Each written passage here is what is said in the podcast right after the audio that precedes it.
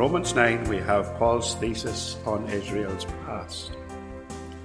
Romans 10, Paul goes on to talk about Israel's present.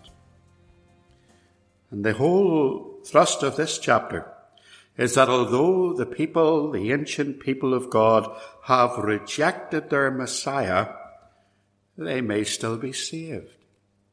But that salvation is through the Lord Jesus Christ. So chapter 10 is about the spreading of the gospel. I want to look at it in just three headings, I think. Four. We'll look at the spiritual preparation that is needed for those who would spread the message of good news. And then the saving proclamation that is needed uh, which is the message. And then the very simple promise that the message carries. And then finally, the scriptural pattern for mission in the church. Spiritual preparation that we must undergo. Now, Paul starts the chapter here, as with the other two chapters in this section, with a heartfelt prayer for the Jewish people. Brethren, my heart's desire and prayer to God for Israel is that they might be saved.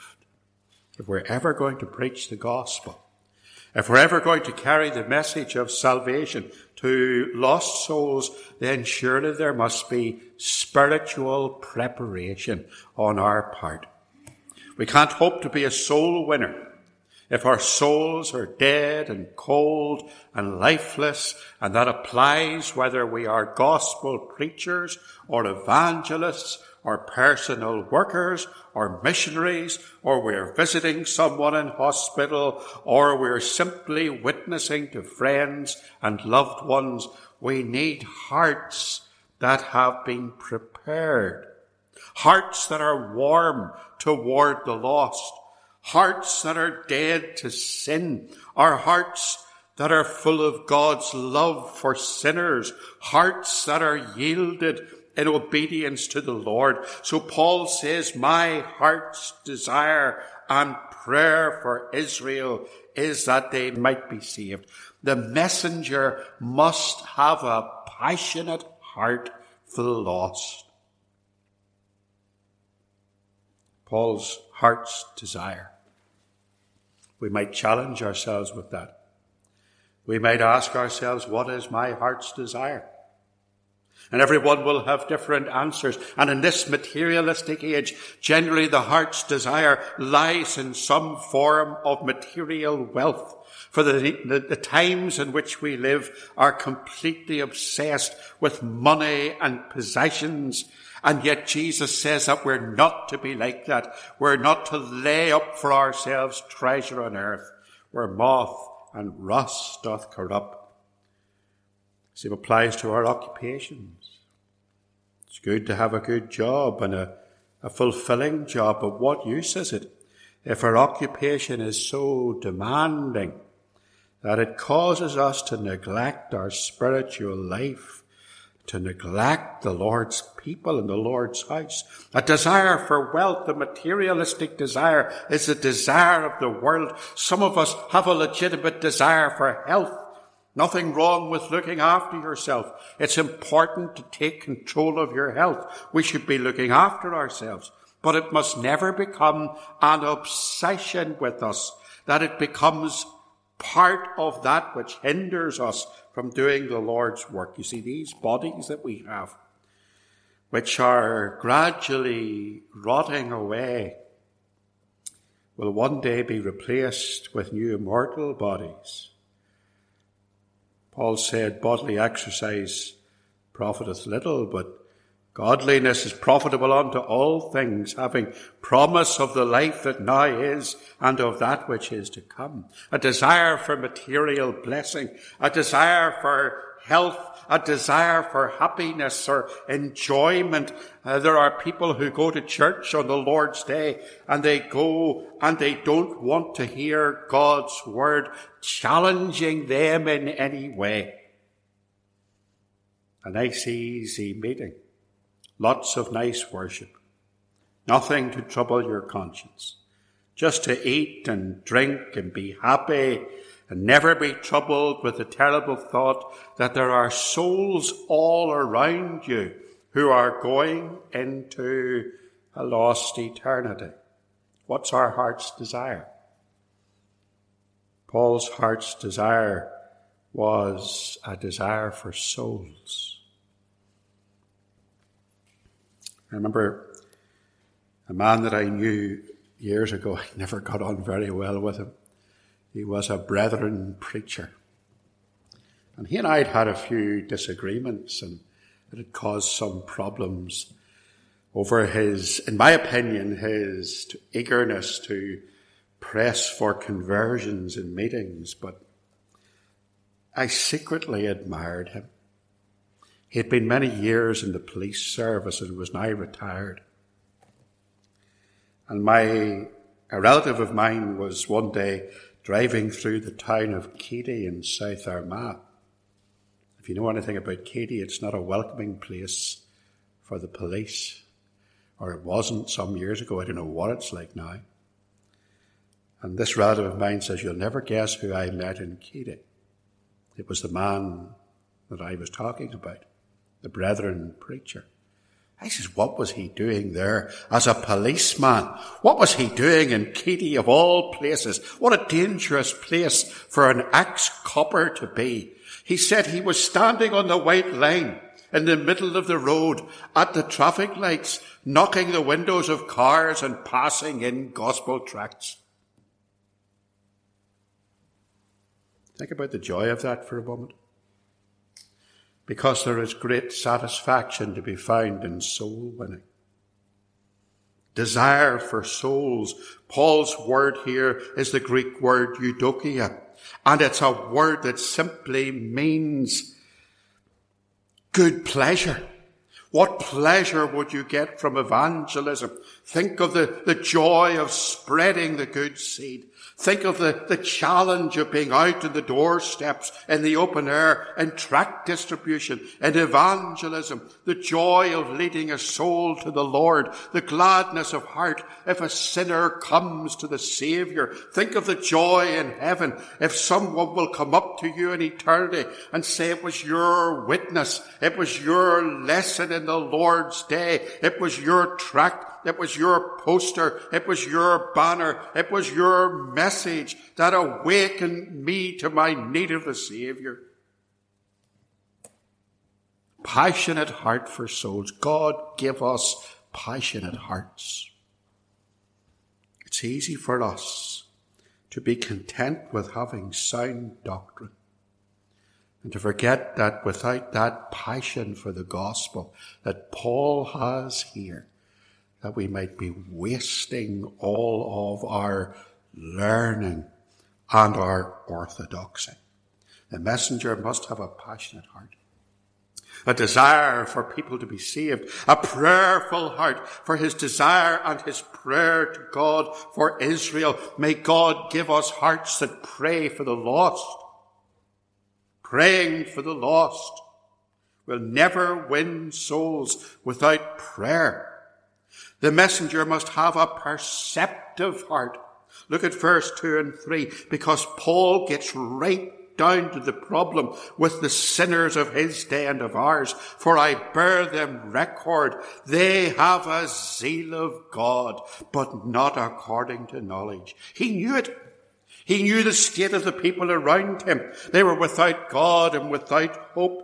Their religion was simply self-righteousness. They were still sinners. And we need the Lord to give us such perceptive hearts that we are not so easily deceived by false professions and false religions.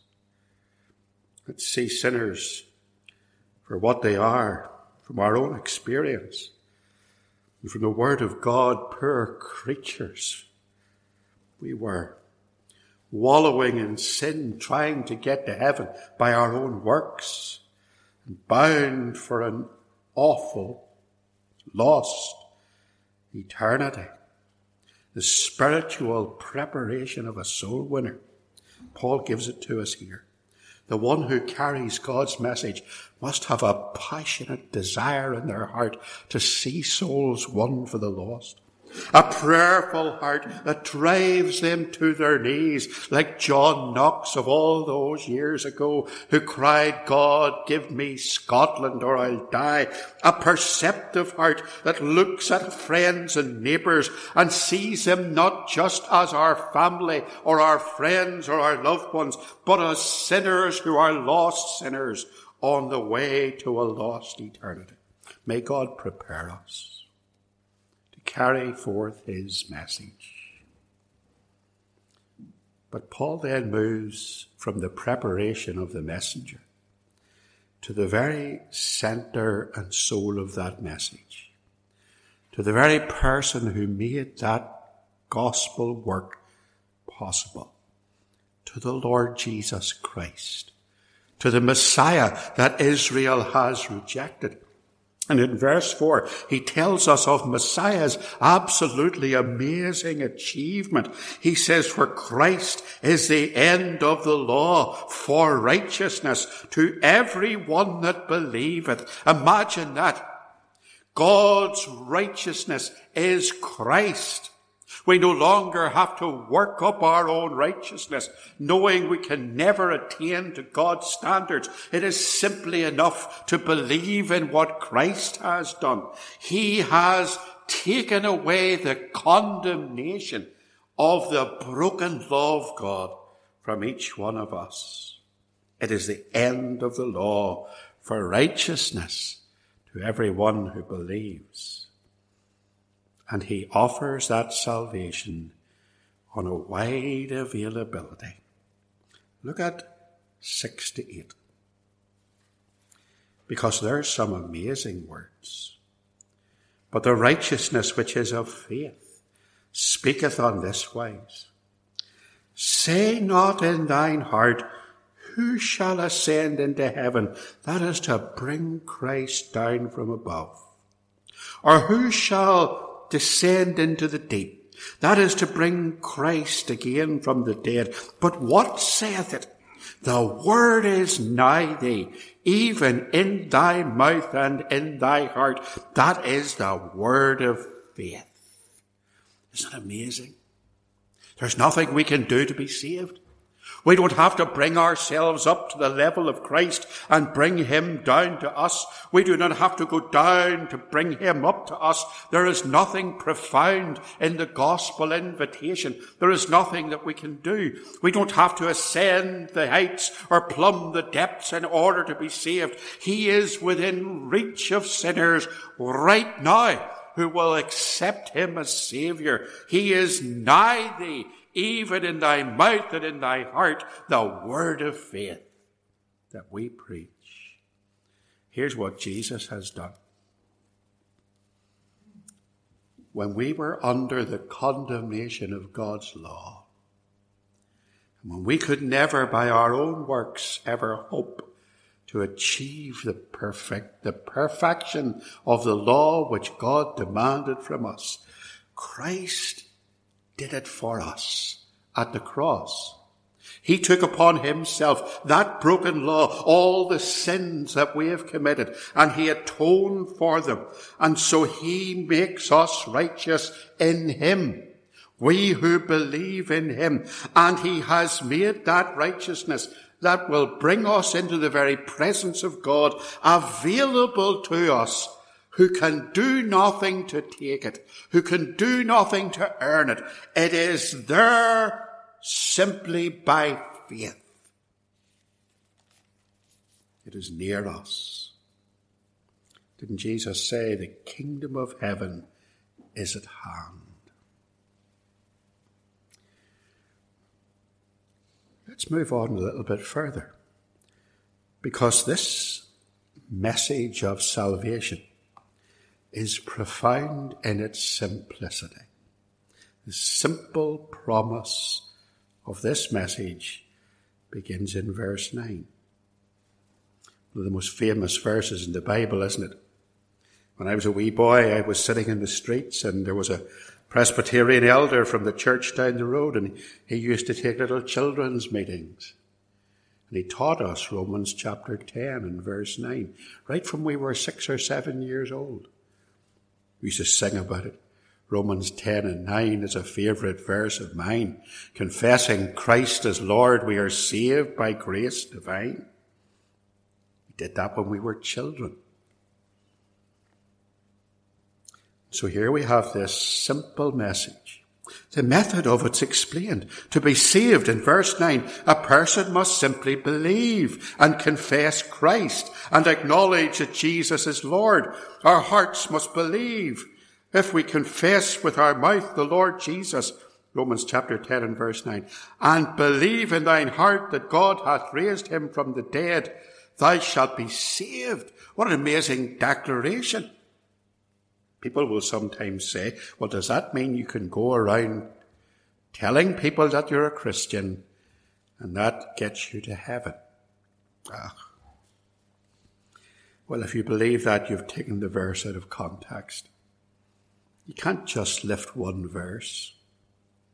If you go on to verse 10, it begins with the word for. So verse 10 is going to explain verse 9. For with the heart Man believeth unto righteousness, and with the mouth confession is made unto salvation. For the scripture saith, Whoever believes on him shall not be ashamed. Do you see? The explanation of verse 10 is found in verse 11. The explanation of verse 9 is found in verse 10. Salvation begins in the heart. Well, salvation begins in the counsels of God. But as far as the practical application of that to the sinner, it is the sinner who comes under con- conviction of sin and the sinner who is brought by the Holy Ghost to believe in the Lord. And God gives that man or woman faith. And with that faith, they exercise belief in the Lord and God counts it as righteousness. And the one who has this faith and who is converted and made anew by faith can do nothing else but confess it. No man could deny Christ and expect God to save him. And its security is affirmed. For whoever believeth in him shall not be ashamed. If we have the Lord, we will never be ashamed especially on judgment day, when we shall find that if we have confessed him, he shall not be afraid to confess us.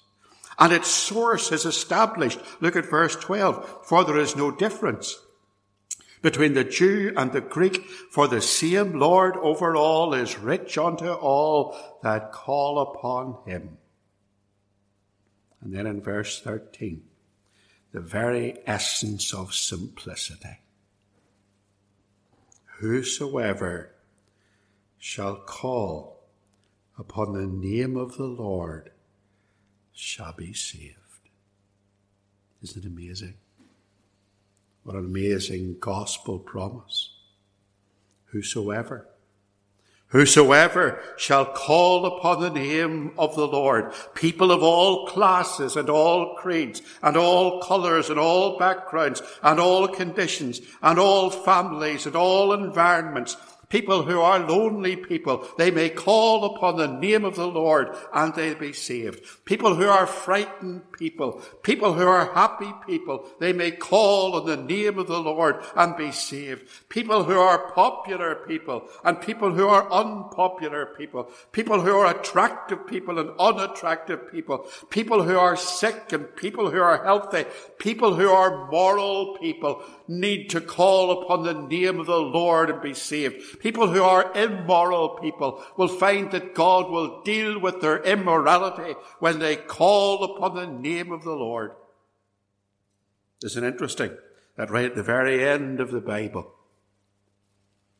we read these words like an epitaph where it says, The Spirit and the bride say, Come.